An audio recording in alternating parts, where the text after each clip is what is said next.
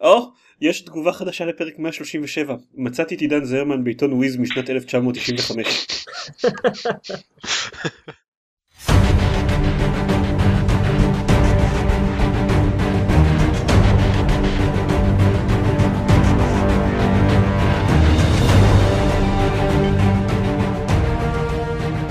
ברוכים הבאים לגיימפוד, הפודקאסט של המשחקים גיימפוד, פרק 138, אני עידן זרמן ואיתי יאני מור. שקד זיירמן. גיא ביטון. שלום לכולם, שלום. יש לנו הרבה קולות סמי חדשים. אה, שקד וגיא, ת, תגידו כמה דברים על עצמכם ומי אתם ומאיפה אתם מכירים אותי למרות שהשם שלך שקד זה קצת רמז. קצת. גיא, אתה יכול להתחיל. אז אה, אני גיא, אני שליט אכזרי מכוכב אחר. אה, אני אייצג את החייזרים בפודקאסט הזה.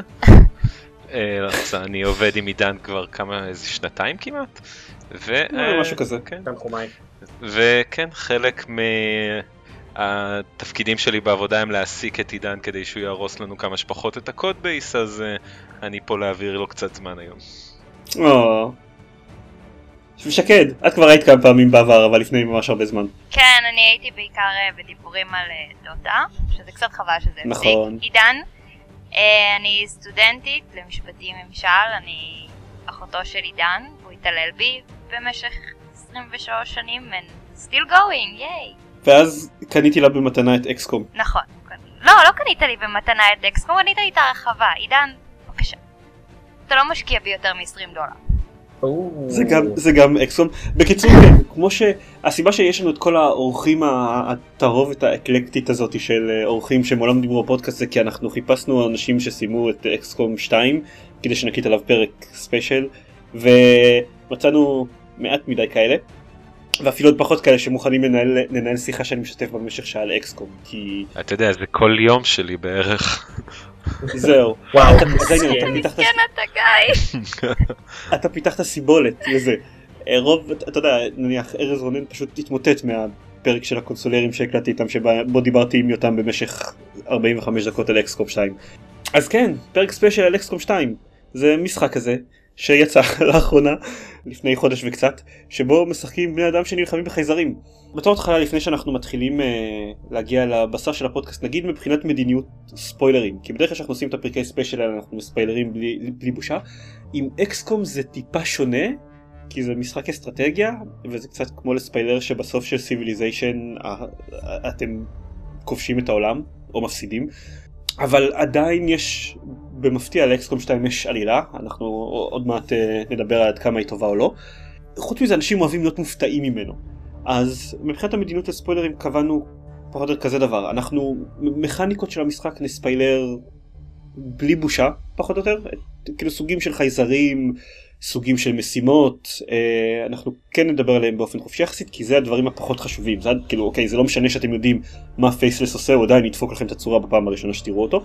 אנחנו לא נדבר על המכניקה של המשימה הסופית וגם מבחינה עלילתית נדבר על המשחק באופן כללי אבל לא נדבר על, העל... על הסגמנט סיום של המשחק. לקראת סוף הפרק הזה אנחנו נזהיר במפורש שאנחנו הולכים לדבר על הסוף שלו ואז נדבר על ספציפית מה קורה בסוף שלו ולא בקווים כלליים של אם, אם הוא טוב או לא. זהו אנחנו ממליצים לכם להקשיב לנו רק אחרי ששיחקתם במשחק אבל בעיקר בגלל שהמשחק מאוד מאוד טוב אז אנחנו ממליצים לכם לשחק בו במקום להקשיב לנו כאילו אתה הורס לנו את הרייטינג. תקשיבו גם אם לא סיימתם אותו.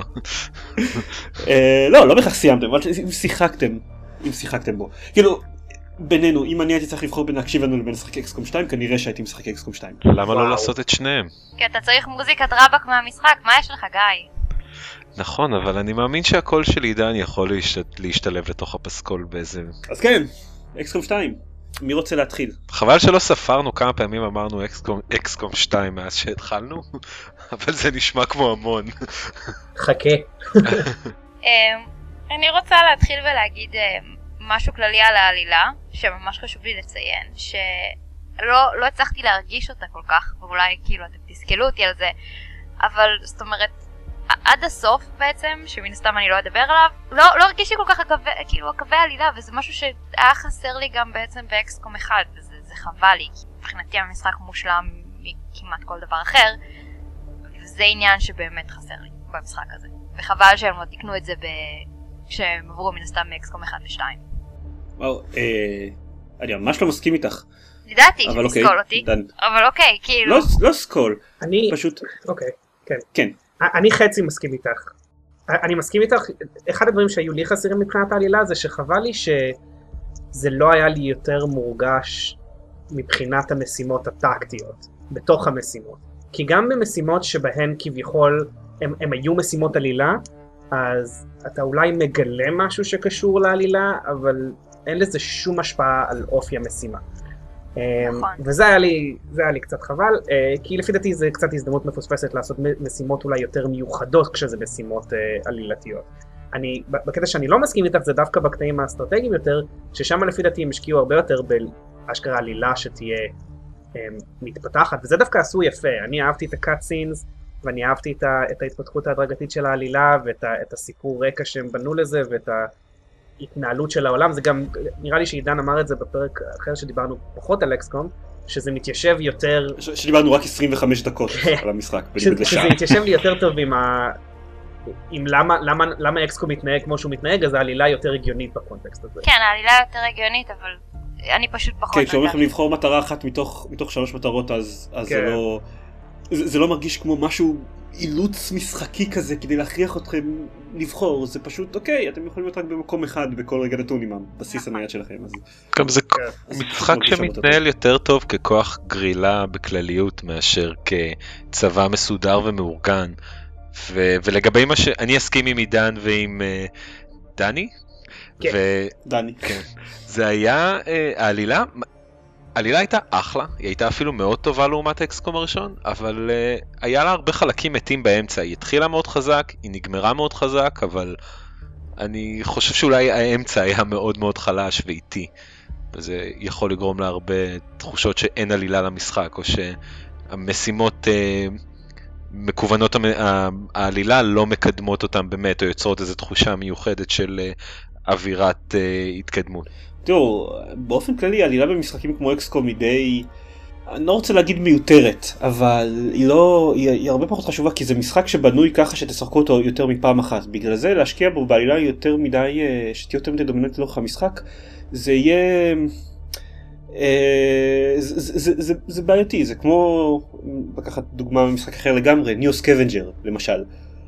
אה, שמה שקורה זה שיש בו story beats מאוד מאוד חזקים משחק נהדר אני חולה עליו אבל יש בו story beats מאוד מאוד חזקים שעושים בהם הרבה שיכולים להיות דיאלוגים שממשיכים כמה דקות אמ, ובגלל האופי שלו אז בגלל האופי של המשחק יוצא שאתם עוברים אותם שוב ושוב ושוב ושוב ובערך אחרי הפעם הרביעית חמישית אתם כבר עושים אותם על אוטומט וזה סתם זה קצת מעצבן שזה שם. אבל לא נראה לי מופרך לעשות אלמנטים טקטיים מעניינים עלילתיים, שיאחדו קצת את המשימות האלה, זה לא כזה קשה, כאילו, זה פשוט תעשו משהו קצת אחר למשימות האלה. אני חושב. שלקראת הסוף נחזור לזה דווקא, כי יש כמה, יש איזה נקודה שבה הם עושים משהו מאוד יפה עם אלמנט טקטי אסטרטגי שמתחבר לעלילה. ממש בסוף אבל רק. כן, אמ, אבל העניין שהוא, זה כאילו, זה, זה לא כל כך, זה לא כל כך הפריע לי, כלומר, העלילה, כן, היא לא, לא קורים בה הרבה מאוד אירועים, אבל בעיניי כן משמעותית מאוד מבחינת האווירה שהיא, כן. מש... שהיא עושה למשחק, כן. האווירה שאתם נלחמים כנגד כוח שולט בכל העולם ואתם ארגון קטן וחלש שכל הזמן קוראים לו את הצורה, זה, מהבחינה הזאת זה כן משהו שמרגישים גם במפה, גם ב... בשלבים הטקטיים של המשחק. אתם כן מרגישים את, ה, את ההרגשה הזאת כמו כאילו את אותה הרגשה כמו במפה האסטרטגית שאתם כוח קטן ושאתם נלחמים נגד סיכויים בלתי אפשריים לפחות עד שלב מאוחר יותר במשחק. שבו אתם טיפה יותר יכולים להגן על עצמכם אבל גם אז זה תלוי באיזה רמת קושי אתם משחקים. ואם פסתם איירון מן. גם הפנים שהם נותנים לחייזרים עם הדובר ההוא שלהם שחוזר וחוזר לאורך כל המשחק. לא יודע, אני מאוד אהבתי את זה, זה נתן להם גם איזה אני. אנשה שלא הייתה קיימת להם במשחק הראשון. איזה חבורה מנוכרת ולא מוכרת שאתה תמיד אה, רואה צללים שלהם, פתאום היה מישהו מאוד ברור, אה, מאוד אנושי.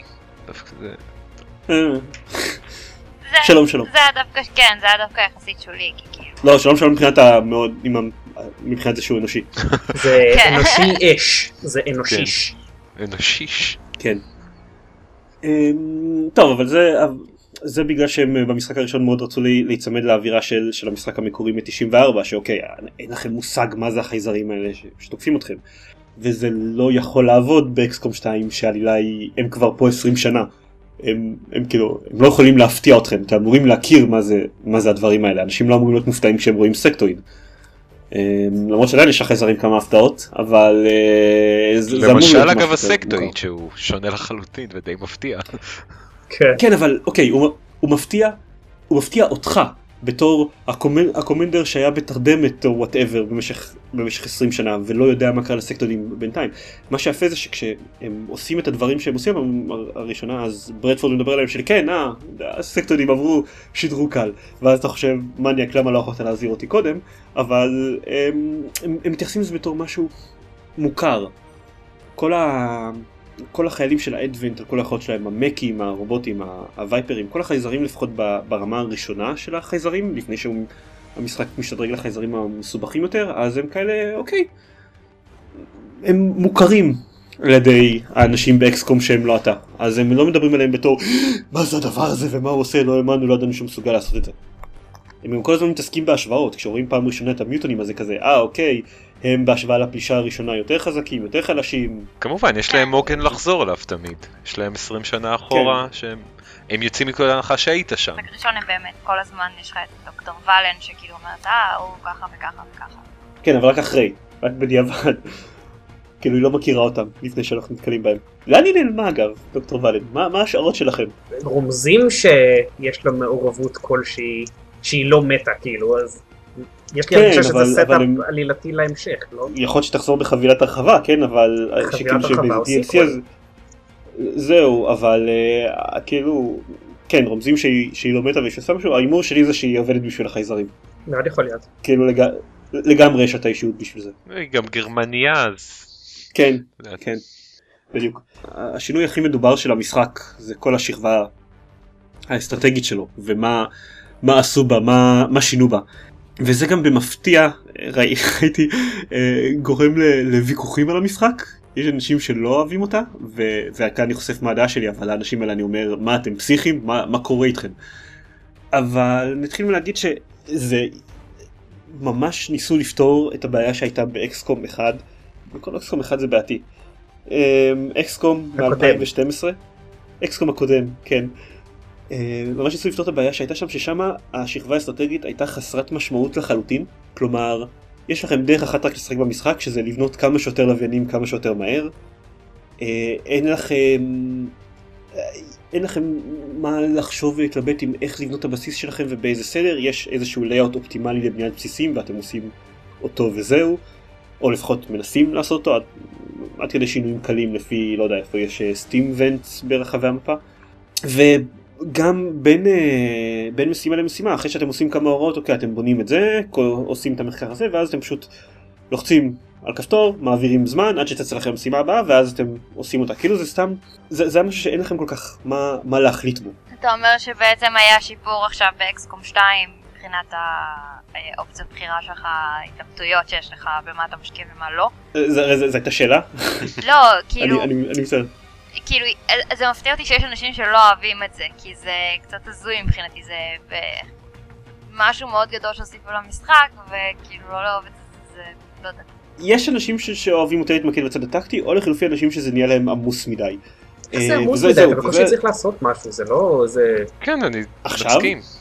כן, זה לא, כן, אתה לא צריך להתעסק יותר מדי עם זה, זה, כמה זה לוקח לא, אבל- דקות, כאילו, זה אתה לא צריך להתעסק עם זה כאילו יותר מדי, למרות, ש... למרות שאני מוצא את עצמי מבלה הרבה זמן בין, בין משימה למשימה בשכבה אסטרטגית, אבל... זה לא אה, מחייב במציאות, כאילו, אתה לא חייב לעשות את זה. לא, אבל נניח התעסקות עם, עם אוגמנטיישן זה כלי נשק, והחלוקה של המהנדסים, אנחנו גם נדבר על זה עוד, שאני מצאתי את עצמי מתעסק בזה הרבה יותר, אבל אני חושב שאנשים נכנסו ללחץ קצת מכמות ה...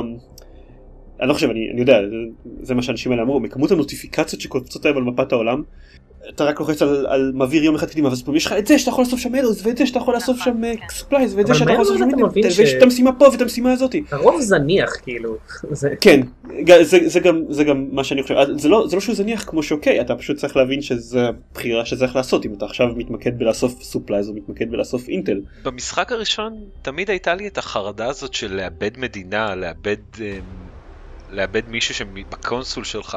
זה כי אתה מתחיל עם כל העולם תחת האחריות שלך. במשחק הזה אהבתי את העובדה שאתה מתחיל עם איזה חור אחד קטן איפשהו בעולם, ואתה לאט לאט צריך לצבור מקומות. זה גרם לי להרגיש שהשכבה האסטרטגית מתפתחת עם המשחק ולא הולכת לא. אחורה קצת בשבילי. כן. אני מסכים. כן. אחד הדברים כן. אגב שהפריעו לי בשכבה האסטרטגית, אבל זה לא שונה מ- מהאקסקום הקודם, זה שכל הפונקציה של הריסרצ' היא אה, די פרווה, כאילו זה, זה הכי סתם, זה פשוט סתם, זה, כן. זה, אתה תסיים גם- את זה מתישהו ותבחר את הסדר כן, רנדומלי כלשהו, זה- זה לא חשוב, כן.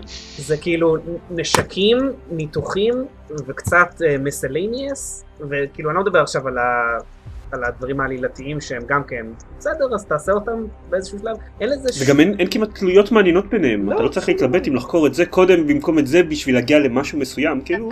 אנחנו הרגשנו את ההתלבטויות האלה, כאילו. אני? חושב שהם אוקיי. פחות מסבירים לך מה תקבל אם. אז כן, אתה פחות לא, יודע... הם לא מסבירים לך מה תקבל אם. בדיוק, אבל כאילו, אם, אם אני אסתכל בדיעבד ואקרא וויקי וכאלה, מסתבר שיש סדר של דברים שכדאי לחקור ברגע מסוים כדי לקבל את הדבר הטוב יותר, אבל פשוט המשחק לא נותן לך שום אפשרות לדעת מהו. זה מאוד מאוד בלט לי במיוחד בהשוואה ל- ל- לשינוי שהם עשו עם ה engineers.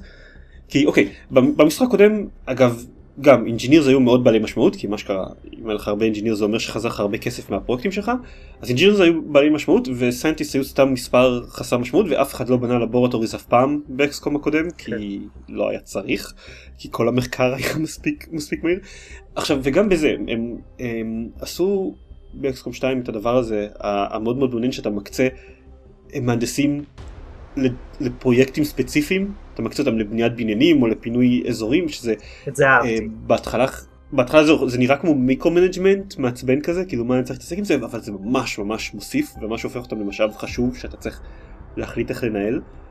והם הם ניסו גם לעשות את זה עם מדענים, אבל אתה יכול לעשות מדענים רק במקום אחד, שזה הלבורטוריז, ואתה לא בונה לבורטוריז גם במשחק הזה אף פעם, כי זה לא עד כדי כך בעל משמעות. אתה אולי, אולי בונה אחד כזה במשחק ואז מקצה לו אחד מתוך המדענים שלך. אה, אז זה, זה פשוט מרגיש מאוד, מאוד דבילי בהשוואה לכמה מגניב הם עשו את הקטע עם המהנדסים. כן, אני מסכים, אהוב. אני בכלל חושב שהם היו אה, ממש סולידיים עם הטכנולוגיה. כאילו, זה לא היה מאוד... ש...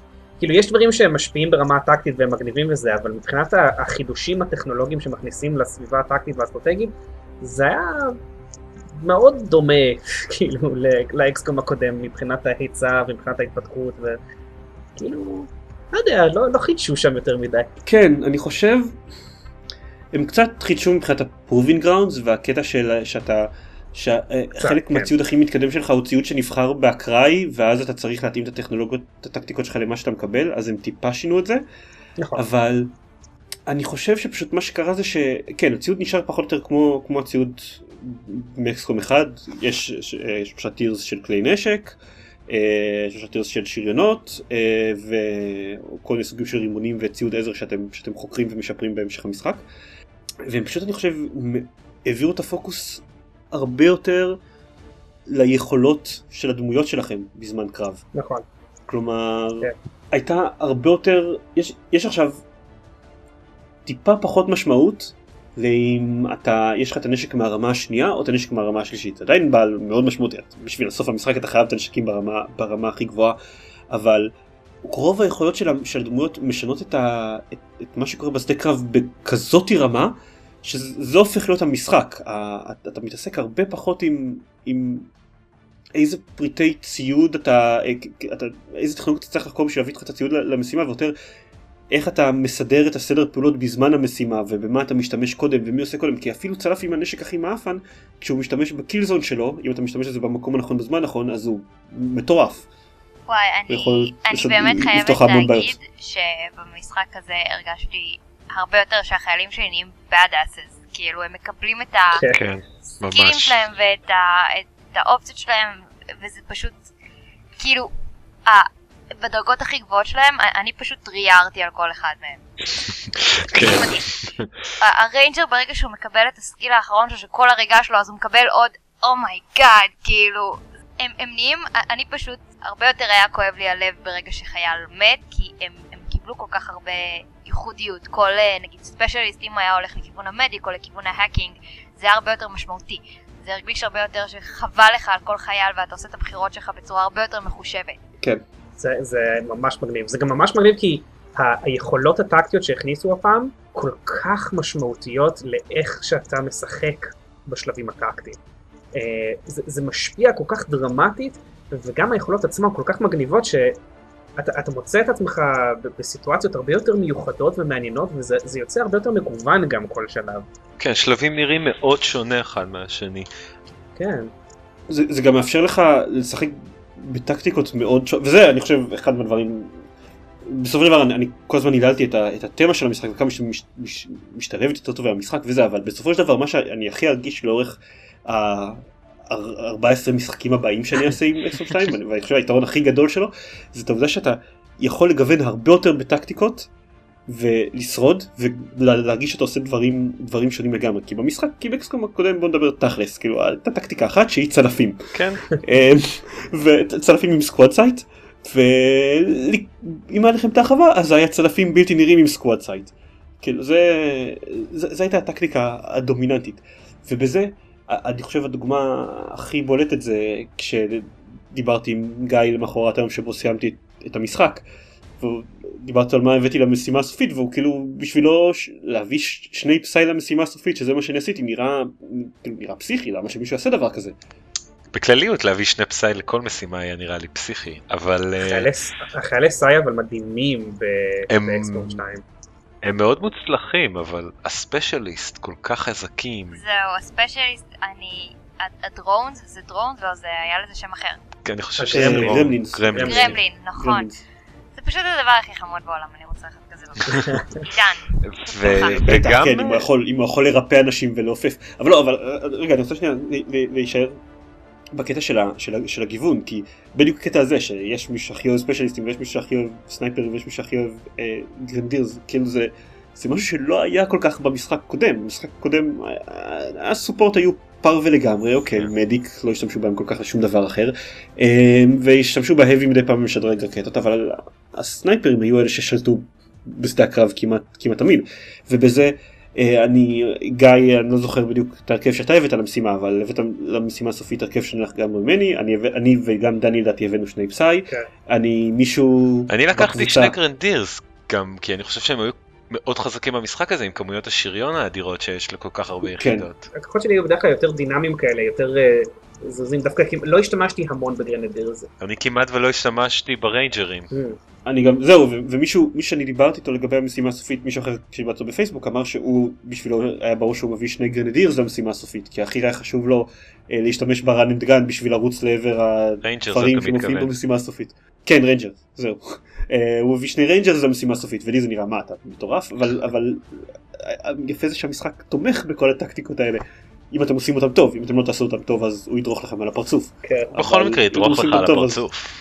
כן כן. אני לא זוכרת שניים ממה אה, הבאתי למשימה הסופית, אני זוכרת שהיה לי psi אחד, אבל אני, אני זוכרת שכאילו, אני, אני חייבת להגיד משהו על הקטע של הרימונים לפחות, שבמשחק הראשון אני נורא הייתי בפאניקה כי דוקטור ולן כל הזמן צועקת עליך שזה הורס דברים ואתה הורס את הריסרצ' ופה היא פתאום לא עשה את זה והרגשתי כזה כמו איזה יופי, אני יכולה לפוצץ דברים. ואז זה היה בויה מיליון רימונים שזה היה מאוד כן. למרות שהם מזכירים כמה פעמים כי אתה אתה ממש יכול לדפוק לעצמך משימה אם ירית רימון למקום הלא נכון ולפוצץ את המחשב שאתה צריך ל- לקחת ממנו את הדאטה למשל. אז אתה לא קרה לי, לא קרה לי. וגם לפעמים אחרי שאתה זורק רימון מופיעה הודעה של לוט דיסטרויד ואז אתה מרגיש הכי חרא בעולם.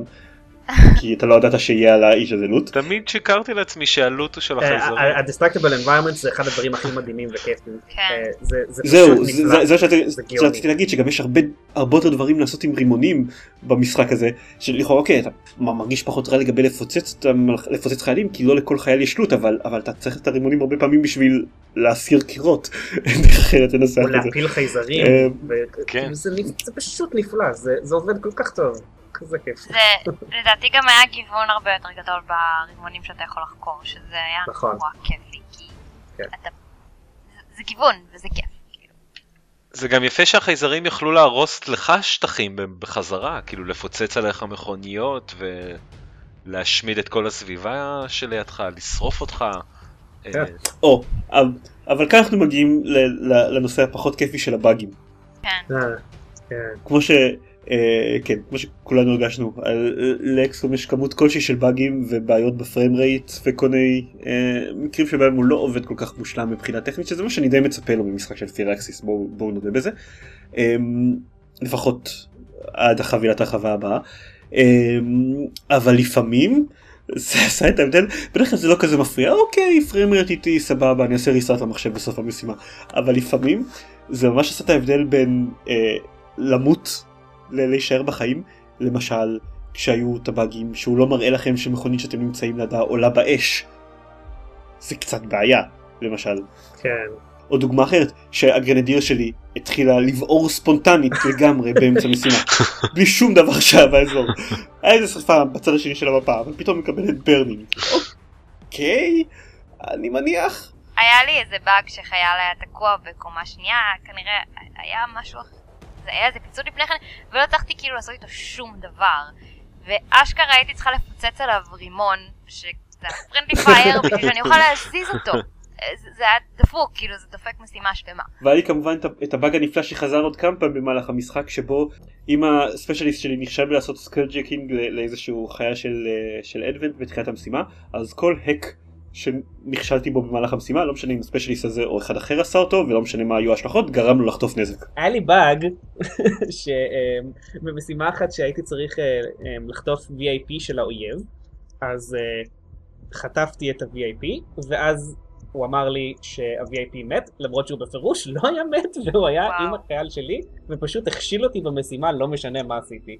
אה, וואו. וזה שרף לי חצי שעה מהחיים לריק. וואו. רוב המשימות נותנות לך אבל את האופציה גם להביא אותו מת או חי, אז כן, אבל כן, אבל זה. הכשיל לי את הפרס. את הפרס על זה אה. שהוא כן. אז אתה לא מקבל אינטל. שהשקעתי. זה, זה, זה, אני חושבת שזה עניין שנורא מרגיז גם, אגב, אה, גלעד התקין את המשחק על המחשב הנייח שלו, וזה לא עובד, עושה איזה באג, הוא גם חיפש את זה בפורומים, ואין לזה כרגע פתרון. אה, עדכני ל... לא יודעת, לפני איזה שבועיים, פחות. וזה, אותי זה נורא מעצבן ששולחים, שעוד פעם, ששולחים כאילו משחק שהוא לא גמור לחלוטין, הוא מבוקבק ברמות די היסטריות. זמני טעינה שלו מגוחכים. וואו, כן. זה... גליצ'ים גרפיים הזויים. הזויים. אני אני התרגלתי לזה אני אני לא, לא יודע אם התרגלתי לזה אני פשוט רגיל לזה כי זה משחק של פירקסיס אז קצת ציפיתי לזה אם לומר את האמת אבל כן הבעיה העיקרית זה שזה זה קצת מתנגש עם, עם הרצון לשחק את המשחק הזה באיירון מן שלכאורה זאת הדרך הטו- ה- המועדפת שהמשחק מיועד שישחקו אותו באיירון מן אז זה קצת מתנגש עם זה שיש לו כל מיני באגים של לפעמים דברים נדפקים בלי, בלי שליטה שלכם. זה חבל. זה לא והם עדיין לא. הוציאו איזה patch רציני לטפל בהרבה מהבאגים האלה, אז זה גם... אה, הם הוציאו רק איזשהו quick fix קטנצ'יק שמטפל בקצת בעיות. כן, כן. זה לא ממש פתר לי שום דבר מהדברים האלה. זה בעיקר פתר לבחור מ Rock Paper Shotgun את האפשרות להמשיך את המשחק שהוא כותב עליו, אז כנראה אחת הסיבות המרכזיות שה patch הספציפי הזה יצא. אה, נפלא. זה גאוני. טוב, אה, אם לומר את האמת, למרות כל הבאגים וזה, למרות שאני חשבתי שזה, שזה מזוויע, אני עדיין חושב שיש לי אומץ להתחיל לשחק באיירון. יכול להיות שאני, אחרי שהקמפיין שלי יידפק בגלל איזשהו באג שיהרוג לי את כל החיילים, אז אולי אני אגיד אחרת, אבל אני חושב שאני, שאני מוכן נפשית להתמודד איתם. שאני מכיר את הבאגים של המשחק פחות או יותר, ואני יכול להתחיל. בהצלחה. בהצלחה, כן. אה, בהקשר הזה, אגב, אני אגיד שיש גם לפעמים, שלי קרה במשימה האחרונה של המשחק באג, שמונע, שמונע ממני לסיים אותה. אה, וגם כשמשחקים איירון מן אפשר לעשות ריסטארט למשימה האחרונה, אבל מישהו פשוט, כש... לא יודע, שהדף של אקסקום בפייסבוק העלה איזשהו עדכון, אז מישהו כתב להם שאוקיי, מילא שעושים את המשימה האחרונה במצב איירון מן וקרא לו את הבאג הזה בסוף אז הוא נכשל בה, בגלל שזאת המשימה האחרונה באיירון מן אז הוא יכול לעשות ריסטארט. ואז שיחק בה שוב, וזאת משימה של איזה שעה וחצי לפחות, כן. ואז זה קרה לו עוד פעם, או, והוא שוב לא צריך לסיים את המשימה הסופית. אז הוא אמר שכן, הוא he's not playing XCOM 2 anymore. וואו, אני לא יודע מה קשה יותר, להתחיל אותה בפעם השלישית, או לא לעשות אותה. אז כן, זה, יש מקרים שבהם זה יכול להשתבש, אבל אה, בסך הכל אני חושב שאחרי שהם מסיימים להתעצבן על זה בפלייפור הראשון, אז זה נהיה יחסית סביר. יחסית. זה עדיין לא, זה עדיין לא מוצלח לדעתי. אני אנסח את זה אחרת, המשחק מספיק טוב בשביל שזה פחות ישן. כן, גם מקסימום אתה- בשביל שאני אסלח. אתה בכל מקרה תשחק ותפסיד. זה לא בהכרח יהיה על באג. כן, כן, אוקיי. מה אתם חושבים על הדום בר החדש, האבטר פרויקט? הרבה פחות מלחיץ. הרבה פחות מלחיץ, כן. אוקיי. אז אני בהתחלה אה, חטפתי ממנו פריק אאוט בקטע של חייבים חייבים לעצור אותו ויאללה לסיים את המשחק ו... זהו, כן, זאת הייתה גם התגובה שלי. זה שאתה נרגע עם זה ואתה נותן לעצמך כאפה אז זה כאילו נורא ביאס אותי ש... כאילו הגעתי לסוף, ואז אמרתי, אוקיי, אני יכולה עוד לעשות כל כך הרבה דברים, יש לי עוד מלא זמן, והנה המשימה הסופית פה, אז אני כאילו מגיעה למצב כזה ש... אה, שיט, יש כל כך הרבה דברים שלא חקרתי, כי הייתי בפריקארט טוטאלי, כמו, כמו אישה טיפוסית, סליחה, יום האישה הבינלאומי. וזה נורא מבאס שלא הצלחתי לכמת את זה במהלך המשחק, ולחקור דברים, ולעשות דברים, ולהגיע לכל מיני יבשות אחרות, כי הייתי מוקדשת הקדשתי את עצמי לדבר מאוד ספציפי. אז מצד אחד כאילו הלחץ הזה מגניב, כי יופי, אתה צריך לסיים את המשחק בשלב מסוים, אבל מצד שני, אם הייתי יכולה להעריך את זה נכונה במהלך המשחק, ולא בסוף להגיד, יש לי זמן לנצל אותו, אז היה לי קצת כאילו קושי בזה לפחות. זאת החוויה שלי. אבל אמ, אחד מהחסרונות של המשחק שאני מייחס לו זה באמת את העובדה שהוא מאוד מאוד לא אינטואיטיבי אה, וזה בעיקר בולט בפלייפרו הראשון זה כן, האבטר פרויקט מאוד מלחיץ בהתחלה, כאילו מה זה הדבר הזה, זה פשוט מה זה קוביות כל הזמן, איך אני יוצר את זה, מה אני עושה, אני הולך למות. שזה, שזה נכון, כאילו כולם באקסקום הולכים למות, אבל אוקיי, זה, זה, זה, זה, זה, זה, זה, זה חלק מהבעיה של המשחק שהוא מאוד אינטואיטיבי, אז הוא לא טוב כל כך לפלייפור ראשון, אבל אחרי הפלייפור הראשון, כשאתם מבינים איך המכניקה הזאת עובדת, אז זה מאוד מאוד כיפי, כי הוא נותן לכם, כי אחרי שאתם מבינים את הקצב של זה, אז אתם יודעים בבירור, אוקיי, הוא מתקדם בקצב כזה, ההשלכות שהוא מתמלא הם כאלה אה, למי שלא עדיין לא יצא לו לגלות את זה אז לא מפסידים מעדית במשחק כי הוא מתמלא. בגדול הוא נותן לך את האפשרות לאין סוף זמן שהמשחק הראשון לא נותן לך. לא לא באמת בגלל מה זה גם במשחק הראשון היית יכול לשחק בו אין סוף זמן. היה לאורך זמן במשחק הראשון שוב היית מאבד מקומות ולאט לאט המצב שלך היה מחמיר פה אחרי שאתה מגלה את העובדה למשל שמשימה עלילתית או משימת אבטאר עם שלוש קוביות מורידה שלוש קוביות, זה פתאום הופך את הבר הזה לכל כך קל להתמודדות. זה תלוי באיזה רמה, אבל אני חושב, אבל זה לדעתי בעיקר קטע של, זה לכאורה אין סוף זמן, אבל אתה צריך, אחרי שלב מסוים אתה צריך לגלות פסיליטיז כדי שתוכל להשמיד אותם ולהוריד קוביות מהאבטאר פרויקט, כלומר... אתה יכול להוריד אותו רק אה, תלוי מה עשית על הלוח. כן, אבל זה שיש לך facility עם, עם ארבע קוביות ואתה מוריד אותו אז יורדות ארבע קוביות, אז אה, אתה יודע, זה, זה מנטרל הרבה מהאימה של זה, כי המון ממה שקורה הוא הפיך. וזה בדיוק מה שאני חושב שזה טוב במכניקה הזאת, היא לא גורמת לך, אחרי שאתה יודע איך היא עובדת כבר, היא לא גורמת לך לתחושה של אימה, היא פשוט מוסיפה reminder כזה ברקע, היא פשוט דואגת שלא תוכל למרוח את, הז... את הזמן במשחק יותר מדי. וכן, אוקיי, לכאורה אתה יכול לעשות משהו שתוריד 4 קוביות, אבל גם קרה לי שהם בנו פסיליטי של 3 קוביות בבת אחת, ואז האבטר פרויקט באמצע בנה עוד איזושהי קובייה, ואז... אני מודה שאפילו בקומנדר, גם כשכבר הייתי ממש זה, היה לי זמן בכיף בכיף להמשיך עוד הרבה הרבה מאוד מעבר למה שהייתי צריך. זאת אומרת האלמנט של הלחץ כמעט ונעלם לי לחלוטין ברגע שהבנתי את הפואנטה. בטח כשאתה מגלה שהשעון, שה doomsday clock הוא לא כזה doomsday clock. אני לא הגעתי לסוף שלו אז אין לי מושג אה, מה קורה. doomsday clock ועוד 15 יום. אם הוא מגיע לסוף הזה יש לך 15 יום להוריד, להוריד אותו בחזרה. אה, אוקיי. אה, לפני שאתה מפסיד במשחק. זה, ואני, כן, אני חושב שזה ההבדל בין זה שה playthrough הראשון שלי היה ב commander והשני שלך היה ב commander. כן. כי אני כל הזמן, אני באופן תמידי הייתי על 2-3 קוביות מהסוף, ניהלתי אותו אבל הייתי תמיד על, על, על, על לקראת הסוף שלו. וכן, פעם אחת הם בנו facility של איזה שתי קוביות ואז ה avatar project פליץ או whatever שנותן לו עוד קובייה אדומה. ובבת אחת פתאום מצאתי את עצמי עם, עם ספירה לאחור של 15 יום לקראת ה ultimate death. שאגב, מתוך סקרנות, חיכיתי את ה-15 יום האלה כדי לראות מה קורה, וזה היה מאכזב. הסרטון של... כן, ה cutscene של שאתה מפסיד זה כאילו... הפסדתם, XCOM, XCOM הושמד. עכשיו, אנחנו יודעים מה זה Avatar Project כי כבר סיימנו את המשחק. לא, אין שום מתאם בין Avatar Project הושלם ל XCOM הושמד. זה, זה לא כל כך טוב לאנושות מכל מיני סיבות, אבל, אבל לא אמור להיות שום מתאם בין שניהם, ואני אני ניסיתי את זה בשלב שאני כבר ידעתי מה ה Avatar Project, אז כזה נגמר ה counter ואני מצפה לראות איזשהו סרטון ממש מגניב של מה קורה, ואז באמת, זה, כאילו זה סתם סרטון גנרי של הפסדת. לגיטימי, כאילו החייזרים באיזה אדוונטג' כל כך מגוחך עליך לאורך כל ה...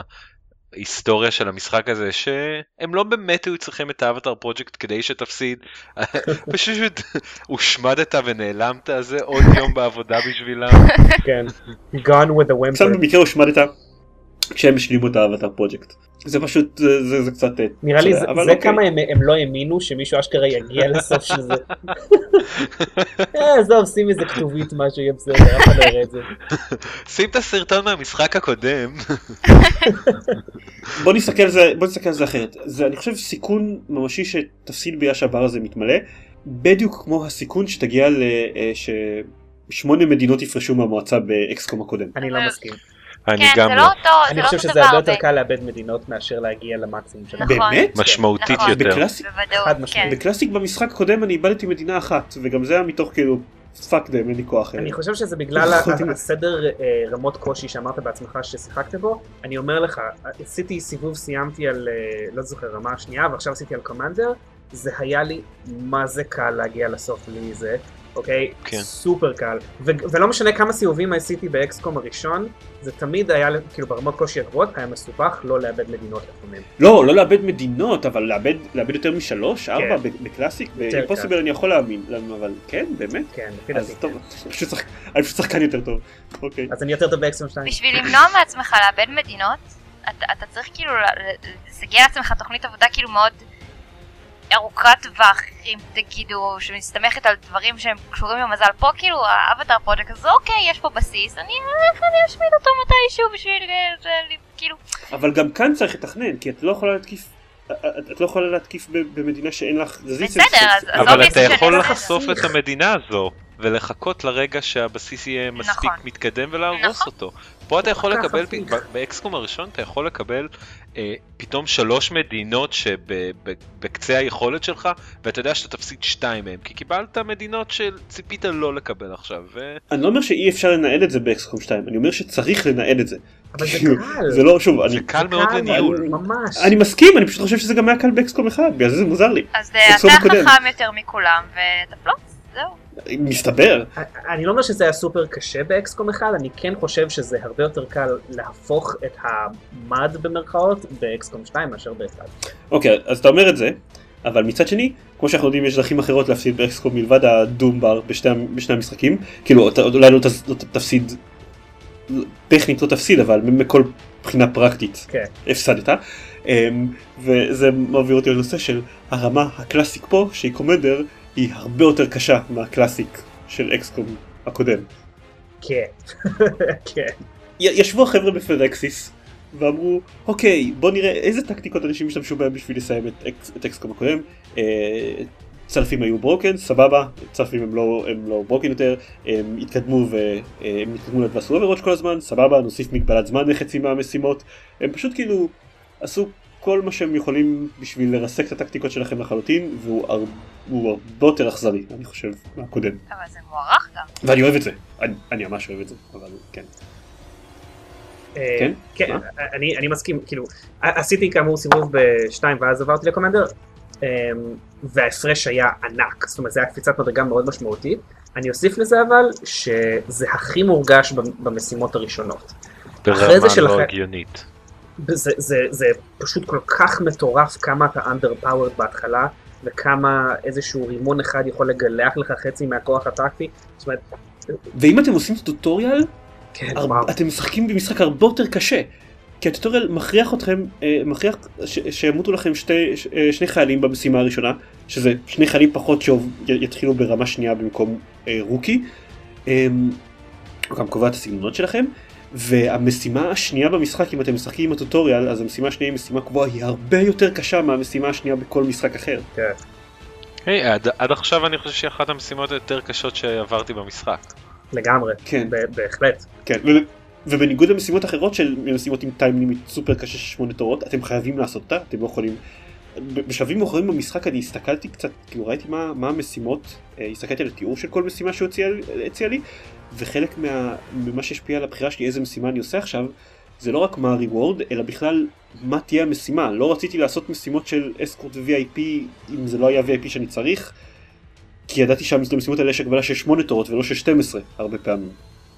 אמ, בניגוד לכל המשימות האלה, המשימה השנייה של סטוריה היא משימה עם הגבלה של 8 תורות שאתם חייבים לעשות אותה. והיא אכזרית. כן. זהו. לגמרי. אבל אני מודה שברגע שיצאתי מהמדרגה הראשונה של הכמה משימות הראשונות בקומנדר, שהיו הייתה ממש קשה ועל גבול המתסכלת, כי אתה מרגיש מנוון כמעט. אה, זה, זה, מבחינתי זה היה חוויית משחק עוד יותר כיפית אפילו, בקומנדר. אה, זה, זה משמעותי. כי אקסקום עובד טוב כשהוא קשה לדעתי לפחות כן. בש, בשבילי אבל כן. אני מביא, יכול להביא אנשים שפחות חושבים ככה אבל uh, בשבילי באמת ככל שהוא יותר יותר אכזרי אני, אני מחבב אותו יותר. כי הוא אכזרי אבל הוגן. אני מסכים, אני שיחקתי בווטרן אבל אחרי הפתיחה המאוד מאוד קשה הייתה ירידת מדרגה מאוד גדולה ולאורך של הרבה זמן עד שלא הגעתי לחלק היותר מתקדם של החייזרים היה לי מאוד קל ואפילו העליתי את זה כבר כתסכול כאילו what the fuck אני לא סובל מספיק. מה זה? כן. נגיד יו, יש עוד כאילו מלא דברים שהייתי רוצה לדבר עליהם ואין כל כך ואין לנו כל כך זמן אבל אני כן רציתי לח... אני רוצ- רוצה אבל אה, להגיד עוד איזה משהו אחד ספציפי שדיברנו מקודם על זה שיש הרבה יותר אסטרטגיות ויש הרבה יותר דרכים להתקדם במשחק יש נקודה אחת שבה הם פישלו אני חושב אה, כי יש לכם המון המון חופש ב- באסטרטגיות אבל עדיין יש דבר אחד שאתם, שברור שאתם חייבים לעשות כדי ממש ממש להקל עליכם, אה, שזה המימיק ביקון. כן, וואו. שבהתחלה כן, לא. איתה כל כך. זה, זה מגניב אבל זה, זה, זה קצת הורס לי אם לומר את האמת. כי זה כי בדיוק. כמו שאני אוהב זה, זה, זה שיש המון גיוון באסטרטגיות ואתה יכול לבחור המון מה אתה מביא למשימות ואיזה ציוד ואיזה סוגים של ארגונים אם אתה מתמקד יותר נגד יחידות רובוטיות או נגד כאילו יש לך המון המון חופש בחירה ואז יש מימיק ביקון שאתה חייב. אין בשלבים אחרים של המשחק אתה חייב שניים כאלה עליך. אני חושב שאחד הדברים שהפריעו לי במימיק ביקן זה שלא רק שאתה חייב אותו, הוא, הוא שובר קצת את המשחק, כי הוא מכריח אויבים לתקוף אותו, אבל הרבה פעמים בצורה שבה הם לא עושים בדרך כלל. זאת אומרת, אויבים שהם נגיד לפעמים עושים area attacks, פתאום פשוט ירוצו אליו ויירו בו point blank, שזה משהו שהם לא היו עושים לאף כן. סוג אויב אחר. אז אתה יודע, זה דבר אחד... למרות אם זה- שהקודקסים הדרקים הקודקסים הדרקים עדיין עושים את ההתקפת EMP שלהם גם אם אתה שם mimic beacon. כן, אבל נגיד היה לי Gatekeepers שבאו ממש לתת חיבוק לבחור אה, מטווח כן. אפס. אה, וזה זה, זה קצת טיפשי, כי הם לא עושים את זה לשום דבר אחר, אז לא יודע, כל, כל מיני דברים כאלה ש... קודם כל, זה, העובדה שזה מכריח את כל האויבים לתקוף אותו, אה, זה קצת אה, מאולץ, וגם, זה קצת overpowered. כן, וגם איך שזה שובר את ה-AI עצמו, זה, זה היה נראה לי קצת מוזר. וזה מוביל אותי אבל לנקודה אחרת שאני חושב שלדעתי הם כן יאזנו את זה מחדש באיזשהו פאץ' עתידי כן. וגם כאילו טיפה יחלישו אותו וגם אם הם לא יעשו את זה אז זה, זה מוביל אותי לנקודה הכי חשובה אני חושב לדבר עליה לפני שאנחנו עוברים לספוילרים אמ, מודים זה נפלא זה, זה אתם הסתכלתם קצת? בטח. לא שיחקתי עם אף אחד אבל ראיתי אוקיי. קצת באינטרנט. אני התקנתי מלא מודים ויזואליים בעיקר, רק ויזואליים האמת. כן, לא, לפלייפור, לפלייפור הראשון התקנתי רק מודים של, של ממשק, אה, של, של גוי וקצת מודים ויזואליים. אבל יש כאן ממש הרבה, הרבה דברים, אה, יש הרבה דברים מגניבים. למשל, סתם, זה, זה, זה, זה, אני פשוט מסתכל עכשיו על, ה, על הוורקשופ, באמת דברים פשוטים, אני למשל התקנתי את, ה, את המוד שמאפשר לסובב באופן חופשי את המצלמה. כן, גם אני. אני פשוט אהבתי את זה שמוסיף עוד, עוד יותר יכולת לעשות קסטומיזציה לחיילים, שזה כבר ככה לפי דעתי פיצ'ר מגניב וכיפי שנותן לך להתחבר יותר לדמויות שלך, והם הוסיפו עוד המון דברים, שזה ממש נחמד, כולל קסדות מ Star Wars. יש, יש מודים שמאפשרים אה, לראות יותר סטטיסטיקות על החיילים שלך, למשל מוד שאחרי כל, אה, ש, שבסוף המשחק מראה על כל, ח- סטטיסטיקות על כל חייל, למשל כמה ימים הוא היה פצוע באופן כללי במהלך המשחק. כפתורים קטנים שאומרים אוקיי תעשה עכשיו overwatch של כל החיילים שלי או תעשה evacuation לכל החיילים שלי. אה, זה מגניב. זה דווקא פרקטי גם. כן, אה, מוד, מוד, מוד ויזואלי שכשאתה אה, או מצביע על נקודה מסוימת שאתה רוצה להזיז אליה את החייל שלך, אז לא רק אומר על איזה חייזרים תוכל לראות מהנקודה הזאת, אלא גם לאיזה חייזרים אתה עושה flanking מהנקודה הזאת. זה קצת overpower לדעתי, כאילו. אני, אני לא חושב, כי זה לא, זה לא מידע שלא חשוף לך, את פשוט, פשוט לא, לוקח זמן עד שאת מבינה איך המוח המעוות של המשחק עובד ומה הוא מחשיב flanking ומה לא, וזה פשוט חוסך לך לעשות את הדבר הזה, להסתכל על כל חייזר, איזה בדיוק קאבר הוא נמצא בשביל להבין אם את עושה לו flanking או לא. אני, אני חייבת להגיד כאילו משהו על העניין של ה customization ואולי יש לזה פתרון ב Workshop אני לא יודעת שאותי ממש עצבן שעבדתי אה, קשה על pool בהתחלה באמת בשביל לזרוק לי רנדומלית אה, חיילים. יש לזה מוד. מה מוד שפשוט אה, בהכרח זה יהיה חיילים שאני עשיתי? כן. כן. כן.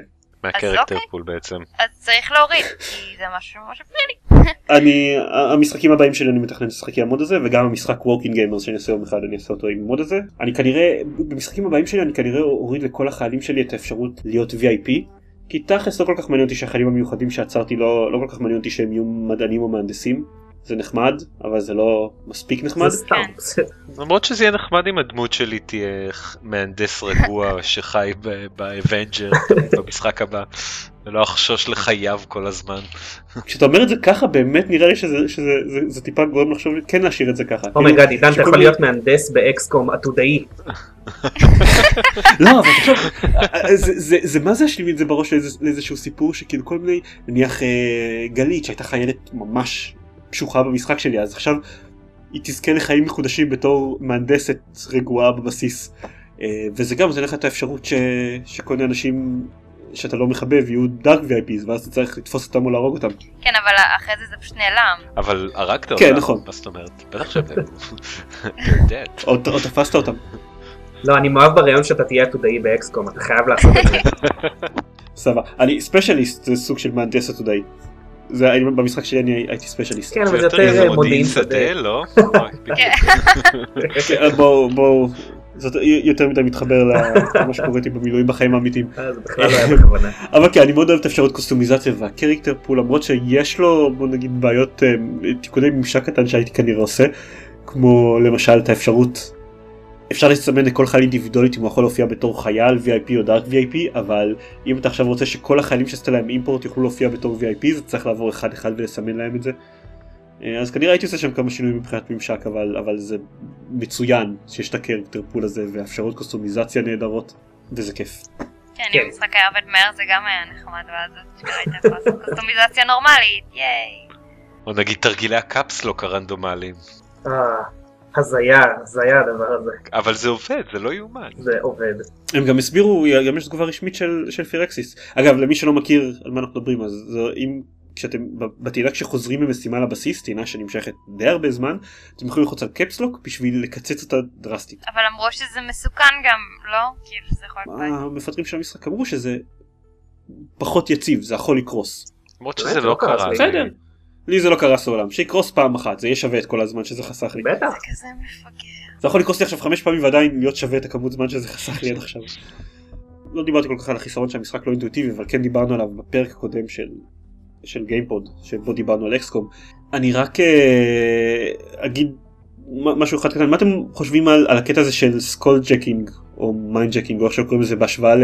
במקום הקטע שצריך לתפוס חייזרים בחיים שזה מה שהיה במשחק קודם מה כאילו מה אתם חושבים על זה כמובן שעשיתי את זה פחות. אה, משמעותית אוקיי. פחות. במשחק הקודם? תפסתי כל סוג של חייזר פעם אחת. בשביל... אה, באמת בש- אתה מקבל את זה, אתה מקבל מחקר נוסף במשחק הקודם כשאתה תופס חייזר חי. פה כן אבל אבל במשחק הקודם היה לי אינטרס לעשות את זה לעשות את זה רק פעם אחת על כל סוג חייזר, חייזר. פה אתה עושה את זה עבור שני חייזרים בלבד. אני עשיתי את זה כמעט. כן אבל לא עשיתי את זה, אבל עשיתי את ה skull mining כמעט בכל משימה. אה, כן זהו כאילו. לא, לא על מי שאתה חייב לעשות אלא פשוט בשביל בשביל האינטל או בשביל ה facility leads אתה מקבל דברים די מגניבים. ובשביל האנימציה, כן, אבל ה-70 אחוז הזה תמיד הלח- הלחיץ אותי, כאילו אין דרך להתגבר, זה תמיד יהיה 70 אחוז. אבל אתה מקבל אקשן אם זה לא עובד. וזה גם בדיוק כמו ה arc thrower מהמשחק קודם. הוא גם מת, לא? לא, ה arc thrower יכול לת- הוא יכול לתת המ- לך גם ה arc thrower 90 במשחק הקודם- אחוז, או... לקראת סוף המשחק האמת כן נכון הם היו מאוד מאוד מאוד מאוד פצועים. זה, אני חושב שזה דווקא מאוד כי אני לא יכול להגיד מה אני מעדיף אם אני מעדיף את זה או את הארק פור כי כל אחד עושה דברים אחרים הם לא אין אף מכניקה לא טובה באופן דרסטי עבורי מהמכניקה השנייה אבל אני חושב שזה היה מאוד מאוזן הדברים שזה נותן לך לעומת הסיכונים שאתה צריך לקחת ושניהם בסופו של דבר מבחינת גיימפלי משרתים את אותה מטרה שיהיו לך רגעים שבהם החייל שלך עומד בטווח אפס ושלושה חייזרים כן, אבל אתה לא יכול גם לקבל בחיים? נשק מגניב, אני לא יודע. דווקא במשחק הראשון הרגשתי שהדבר הזה היה הרבה יותר, שה arc thrower עבד הרבה יותר טוב מה skull mining. אני, אוקיי. אני, אני, אני חושבת שאני אוהבת יותר את ה skulljacking פשוט כי זה יותר ברוטלי.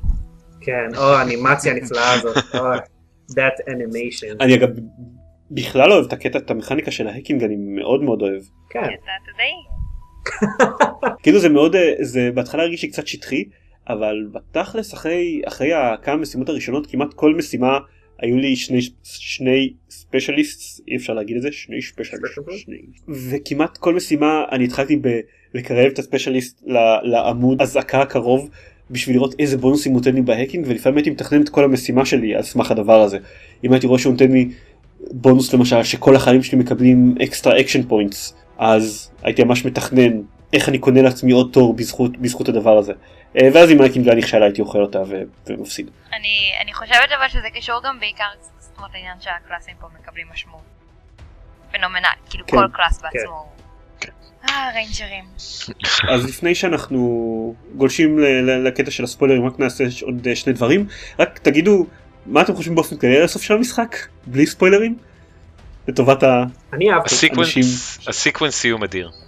כן, אני אהבתי, אהבתי מאוד. שקד? כאילו סבבה. אוקיי אז נדבר על זה יותר לעומק עוד מעט אני חשבתי שהוא היה שהוא היה מדהים בטח בהשוואה למה שזה לא היה שהיה באקסקום הקודם. כן. ונגיד לפני שהאנשים שלא רוצים להקשיב לספוילרים עוזבים אותנו אז אה, נגיד מה שאנחנו חייבים תמיד להגיד שאם אתם רוצים לשמוע עוד פרקים של הפודקאסט או לקרוא פוסטים לפעמים או לראות סרטוני לטספליי למרות שעכשיו יש לנו טיפה פחות סרטוני לטספליי כי אנחנו קצת בחופשה קלה. אז אתם יכולים להיכנס ל-www.gamepad.co.il ויש שם קישור לדף פייסבוק שלנו ולחשבון טוויטר ואנחנו מעדכנים שם דברים ועוד מעט גם נגריש שם משחקים. הבטחתי כבר פרק קודם שנעשה את זה אבל הפעם אנחנו באמת נעשה את זה. אה, פשוט היו עיכובים קלים ו... וזהו. ו... ומגניב שם. ספוילרים? כן,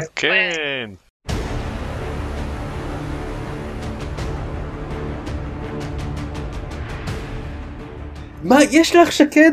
אלה היו משימות אדירות אני ישבתי עם התקף לב במשך שלוש שעות על שתי המשימות האלה זה היה כל כך אדיר. אני ממש אהבתי את המשימות. שנותנים לך שלושה חיילים ואומרים לך לך תעשה איתם משהו. היסטריה. יש לך חרדה כל כך כן אינטנסיבית. כן.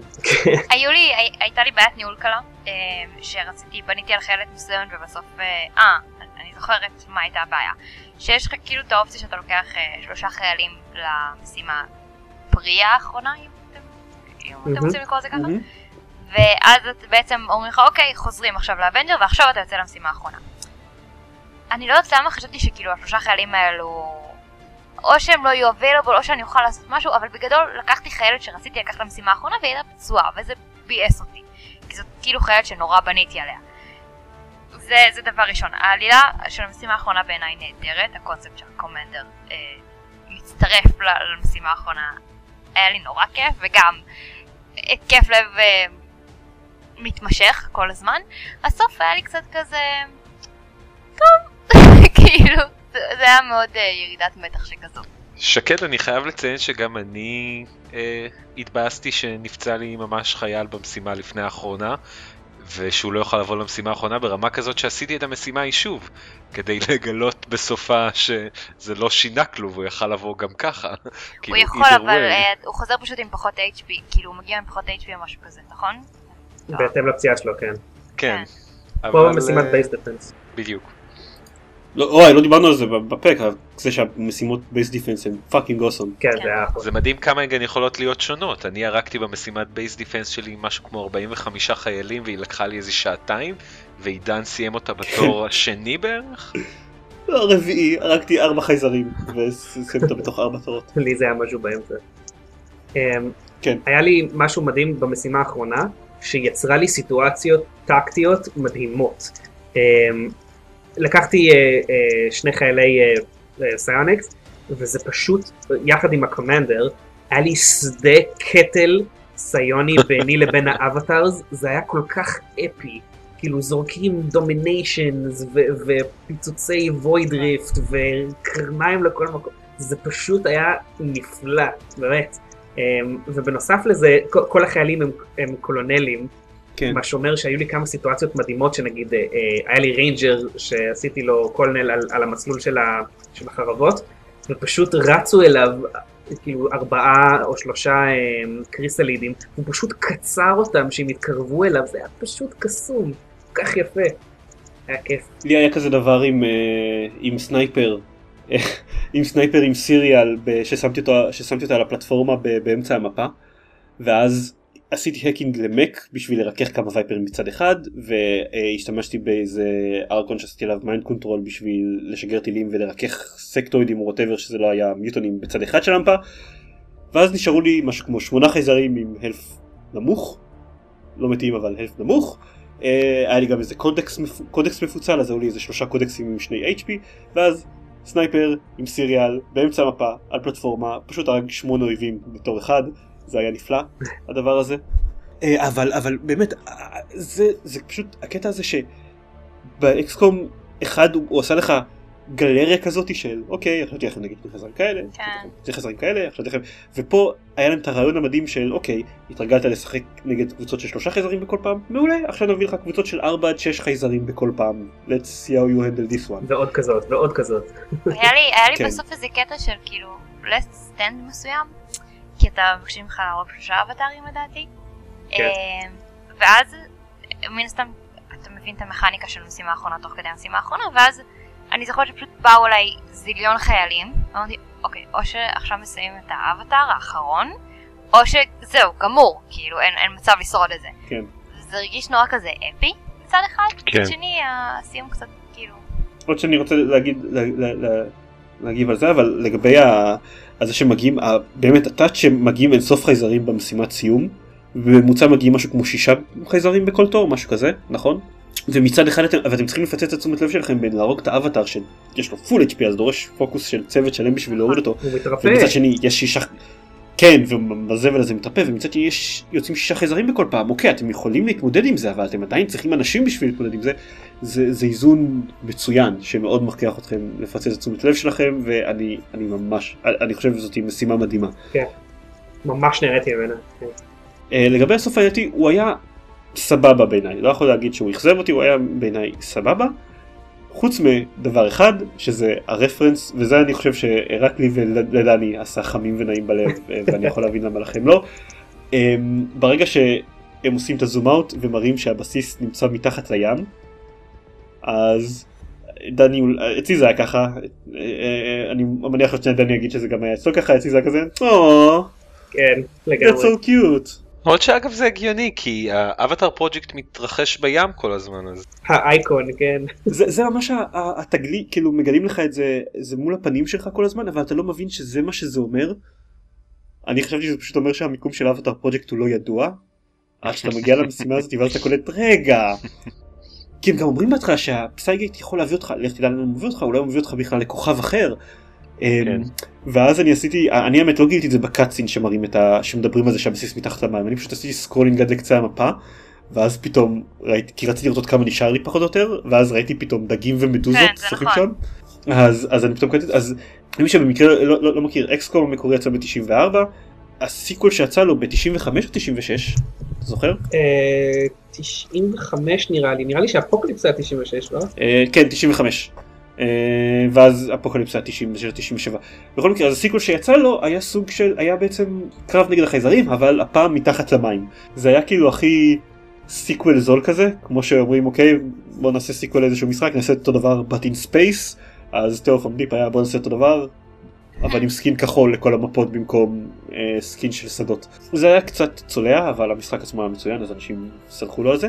אה, והמון המון אנשים ציפו שאם הם עושים XCOM 2 sequel למשחק מ-2012 אז הם ילכו בדרכו של, של XCOM המקורי ויעשו Terror from the Deep יעשו משחק שגם נלחמים בו מתחת למים. ואז הם עשו את ה touch הגאוני שלא רק המשימת סיום באמת מתרחשת מתחת למים אלא הם אומרים מפורשות. אנחנו לא יודעים כמה זמן החייזרים היו שם.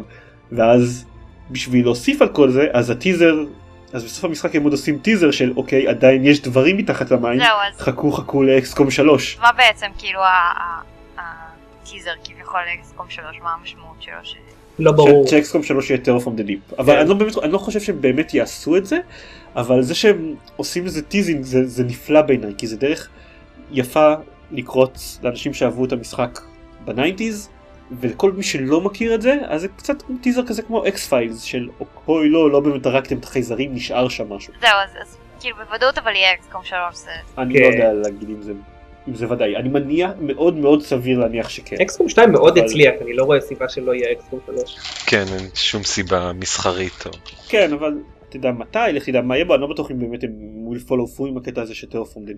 יהיה להם מאוד, אם הם הולכים על זה אז יהיה להם מאוד קשה לשוב לאפס, לעשות טיפוס של הטכנולוגיה. אני מקווה שהם לא יעשו Terraform the Deep כי זה קצת משעמם. אני מניח שאולי הם יכניסו איזשהו אלמנט של זה או משהו, אבל uh, אני דווקא יותר מקווה שהם ילכו לכוכבים אחרים באקסקום 3, uh, כדי to mix it up a bit. אני האמת מקווה שלא. כי לדעתי חלק מהקסם זה שאתה נלחם על, על סביבות מוכרות בכדור הארץ וזה משהו שאני יודע שהם מראיון עם ג'ייק סולומון שזה היה להם מאוד מאוד קשה שמצד אחד הם עושים משהו שמתרחש 20 שנה בעתיד מצד שני הם צריכים הם ייצבו את כל הסביבות כדי ליצור קשר בין השחקן לסביבות האלה שתזהה זה עיר זה בנק זה תחנת דלק כדי שזה לא יהיה לך משהו מוזר כזה בעתיד שאין לך שום רגשות כלפיו אינטואיציה לא יודע איך אני לקרוא לזה. אשמח לראות שילוב של, שיהיה כאילו יותר, לא יודע, יותר העשרה בסביבות, כאילו של לצאת מהסביבה רק העירונית. זה נראה לי יכול להיות מגניב דווקא. לא יודע איך, אבל אני חושב שזה גם יהיה זה נראה לי כבר- כבר יהיה ב-DLC או מודים תכלס Mm. אני חושב שזה עניין של זמן שיהיו מודים בסביבות אחרות לגמרי. כן, הגיוני. אני רוצה קרב בהר געש. טוב אנחנו רוצים להגיד עוד משהו? אני אוהב את הפערים בין שני החדרים האחרונים במשחקים. באקסקום 1, אחד הרגעים הכי קשים במשחק הוא החדר האחרון במשימה האחרונה שהוא כל כך צפוף ומפוצץ בחייזרים. עכשיו פשוט הלכו ועשו חדר עצום ובערך בלתי נגמר, שבאים אליו חייזרים מכל כיוון, ואני מהמם, אהבתי כל כך את החדר האחרון, הוא היה נפלא. אני מסכים. לגמרי. ועם חייזר שעושה טלפורט כל הזמן מנקודה לנקודה בחדר העצום הזה. מגוון חייזרים שעושים את זה, גם הקודקסים אה, מקפצים כן, שם מצד נכון. לצד. כן, זה, זה לא פשוט, רק מילה כאילו אחרונה על, ה, על החייזרים החדשים, שאני חושבת שהם ה what the fuck הכי גדול שלי היה שהיה The Gatekeeper. כאילו כי סקסטפון אתה יודע, אוקיי, זה גדול, זה מכאיב, זה מפחיד וכאלה, ואז ה Gatekeeper, כאילו, מה? מה זה? אני חושב שרגע ה what the fuck שלי היה אה, האבטר. שזה מה שנקרא, אה, מישהו כתב על זה ב- איפשהו באינטרנט שאוקיי, אתה עשית skulljacking ל- ל officer ויצא הקודקס הזה, עשית skulljacking ל Codex, מה חשבת שיקרה? ואז באמת יצא fucking ה Avatar הזה ופשוט זימבר לי את הצורה. ועוד יצא לי במשימה עם הגבלת זמן של 12 תורות. דווקא היה לי כן. הרבה מזל עם האבטר הראשון, אז הרגע what the fuck שלי היה הקודקס הראשון. פשוט המשיך ל- להחליף מקומות ולהתפצל לעוד ועוד, עד שהבנתי שכדאי להפסיק לירות בו עם הפיסטולים שלי ולייצר עוד ועוד ממנו. קודקסים בתחילת המשחק הם קשים, כן. קשה לטפל בהם בהתחלה. רגע, כן. אבל תמשיך את הקו, מה היה הרגע what the fuck שלך, דני? הרגע what the fuck שלי היה Gatekeeper, כן, כי הוא לא נראה כל כך אה, מי יודע מה, ואז הוא פשוט, he laid the hurt על אחד מהאנשים שלי בצורה כל כך קיצונית, שאמרתי לעצמי, וואו, לא הערכתי נכון את הסיטואציה. היה לי זיכרונות כל כך רעים מהם במשחק הראשון, שדווקא הם היו יחסית סימפטיים הפעם, שהם נפתחים עם הפנים הוורודות הנעימות שלהם. דווקא היו הרבה יותר... מה- רגע, מה זאת אומרת במשחק הראשון? על איזה חייזר ה Gatekeeper לא היה במשחק הראשון? הוא Cyberdisc בצורה אה, אחרת. אני לא- אני אני לא חושב שניסו לרמוז על זה שזה אותו אחד. לגמרי Cyberdisc מרגיש לי יותר כמו רובוטי Cyberdisc. ו- ו Gatekeeper יותר עם psi. abilities. כן. אבל אוקיי. אבל לעשות mind control ל Gatekeeper זה נפלא. עשיתי את זה במשימה האחרונה, כן. וזה היה כן. כיף חיים, אני שכחתי לעשות את זה. שכחתי להשתמש ב domination של ה psi שלי במשימה. כי אתה האחרונה. פחות טוב. אני בזבזתי זה- את זה על. abomination. לא abomination, איך קוראים להם? Faceless? Berserker. לא, החייזר שיש לו שתי, שתי תורות, שתי צורות, נו, אה, אה, אה, שהופך אחר כך לאנושי ויוצר את אה, האיכס אה, הירוק הזה. Andromedon. Andromedon. אה, אה, אה. אה, אני, חייבת להגיד שגם, הפריע לי כאילו אה, העניין הזה שקצת הציק לי שלחייזרים אין תמה מסוימת, זאת אומרת יש לך כאילו את הרובוטים יותר ויש לך את היותר הפעם, לא, לא יודעת איך להגדיר אותם, זה זה שייך בקטע של הלפני, של הבלי, של הבלי ספוילרים, אבל, אבל הם מסבירים גם במשחק הראשון והם שומרים על, ה- על הרעיון הזה של למה החייזרים עם... אוקיי, בוא, קודם כל זה מטען שהם נתקעו איתם מאקסקום מ-94, כן? על זה שהחייזרים הם תמות all over the place. Uh, זה מטען שהם נתקעו איתו, אבל הם דווקא הסבירו אותו יחסית יפה, בזה שזה באמת גזעים שונים לגמרי של חייזרים שכולם משועבדים לאלדרס. כן. אוקיי, זה גם היה הסבר שם במשחק הראשון וזה, וזה דווקא, זה דווקא הסבר שמחזיק טוב, הרבה יותר ממה שהמשחק הקודם ניסה, ניסה ממה שהמשחק ב-94 ניסה להציע. אה, אבל אנחנו חייבים לסיים, אז רק אה, כזה שכל אחד יגיד באיזה משפט אחד עוד משהו אחד שהוא אוהב באקסקום 2. כמו ששמתם לב אנחנו אוהבים את אקסקום 2. אנחנו לא מנסים להעמיד פנים אפילו שזה פודקאסט מאוזן באיזושהי צורה. יש דברים שלא אהבנו בו, אבל מעבר לזה זה המשחק המושלם וכנראה משחק השנה שלי. אוויר. אז שכל אחד יגיד לו דבר אחד שאוהב באקסקום 2 ואז אה, נסיים. עיצוב מפות. אוקיי. משהו פרוצדור, פרוצדורלי כאילו או באופן כללי? המפות שיצאו מהפרוצדורלי היו ממש טובות. אה, מאוד מעניינות. אוקיי, שקד. אני נורא מתלבטת, אני חושבת שאני אצטרך להגיד רימונים. אוקיי, סבבה. הייתי אומר רימונים, אבל שקד אמרה, אז אני אלך על תהיות פילוסופיות של המדען הראשי בין רגעים רנדומליים במשחק. לגמרי נכון, איזה מלך. אני אגיד המוד של סיילנט ברדפורד. ששמתי? אותו לא כמובן. מה זה המוד הזה? סיילנט ברדפורד הוא לא צועק עלייך בזמן משימות על זה שמתים חייל, מתים, מתים אזרחים תמימים. הוא הרבה יותר מגניב, הוא סקסי, אני חייבת להגיד שנדלקתי עליו הוא יותר. מגניב באופן כללי, אבל במשימות של אזרחים אני מאוד הייתי כזה, אוקיי, סתום את הפה, אה, בוא וואו, נראה אותך כן, עושה, בוא. נראה אותך. זה אותו שטאנץ כל פעם, אחרי הזה הראשון אומר לך, היי, שים לב. לא, מה אתה אומר? כן, I'm- I'm doing something here אם אתה לא שם לב, אם אתה יכול לעשות את מה שאתה עושה הכי טוב, שזה לשבת בצד ולא יודע, לנהל. להיות סקסי. אני רואה את זה כפידבק Mm. חיובי. אזרחים מתים, לא חיילים שלך, תמשיך לעשות את העבודה שלך. וואו, זה חצי כוס מלאה מאוד יצירתית, אהבתי. כן. אז תודה רבה לכם שהשתתפתם. ולכל מי שהקשיב לנו אז תודה רבה שהקשבתם לנו. אני לא, לא נחזור על זה שוב. co.il יש שם דברים תיכנסו מגניב שם. אקסקום 2 משחק מגניב אנחנו אוהבים אותו. כנראה שבזמן שהפודקאסט הזה עולה כבר יש, את ה... יש ביקורת עליו בגיימפד וזה כנראה ו... ולכן הפרק הזה כנראה יהיה הדבר האחרון שנעלה בתקופה הקרובה על אקסקום 2 אחרי שאתם יודעים קצת דיברנו עליו ב- בתקופה האחרונה. אבל אה, לא יודע, צפו, צפו למשחק המתועד שלי ב Commander Ironman שאני אעשה בעוד בטח כמה חודשים ואז אפסיד בו בצורה מזעזעת. טוב, ביי ביי. ביי אוש. ביי. ביי. ביי.